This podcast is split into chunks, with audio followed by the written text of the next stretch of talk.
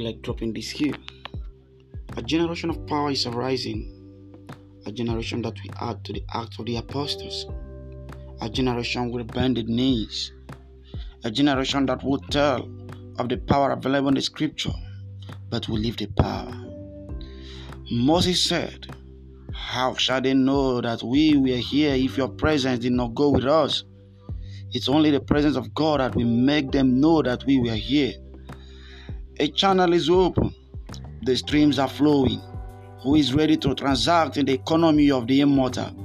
Who is ready to avail himself as a potter through which God finds expression on earth? What exactly did Moses want that made him ask for the glory after speaking with God, even after speaking with him face to face? Kai, Lord, what part of you did you show him that increased his desire to have you more? What is my generation missing? What did other generation touch that we have not touched? What was that food that you gave Elijah that made him run faster than the chariot? Are we not expecting the rain of your power? Lord, we are really expecting. We are aligning greatly with your desires. We are praying.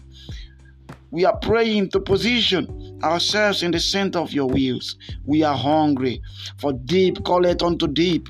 When the church lacks power, that is when we begin to debate whether we are doing well or not with unbelievers. Your people shall be willing in the days of your power. That is your scripture. Father, we are crying for an outpouring of your power. Let the channels and streams flow. We will keep drinking.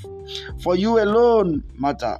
We are hungry. Ignite us and let a fire in us overrun the city.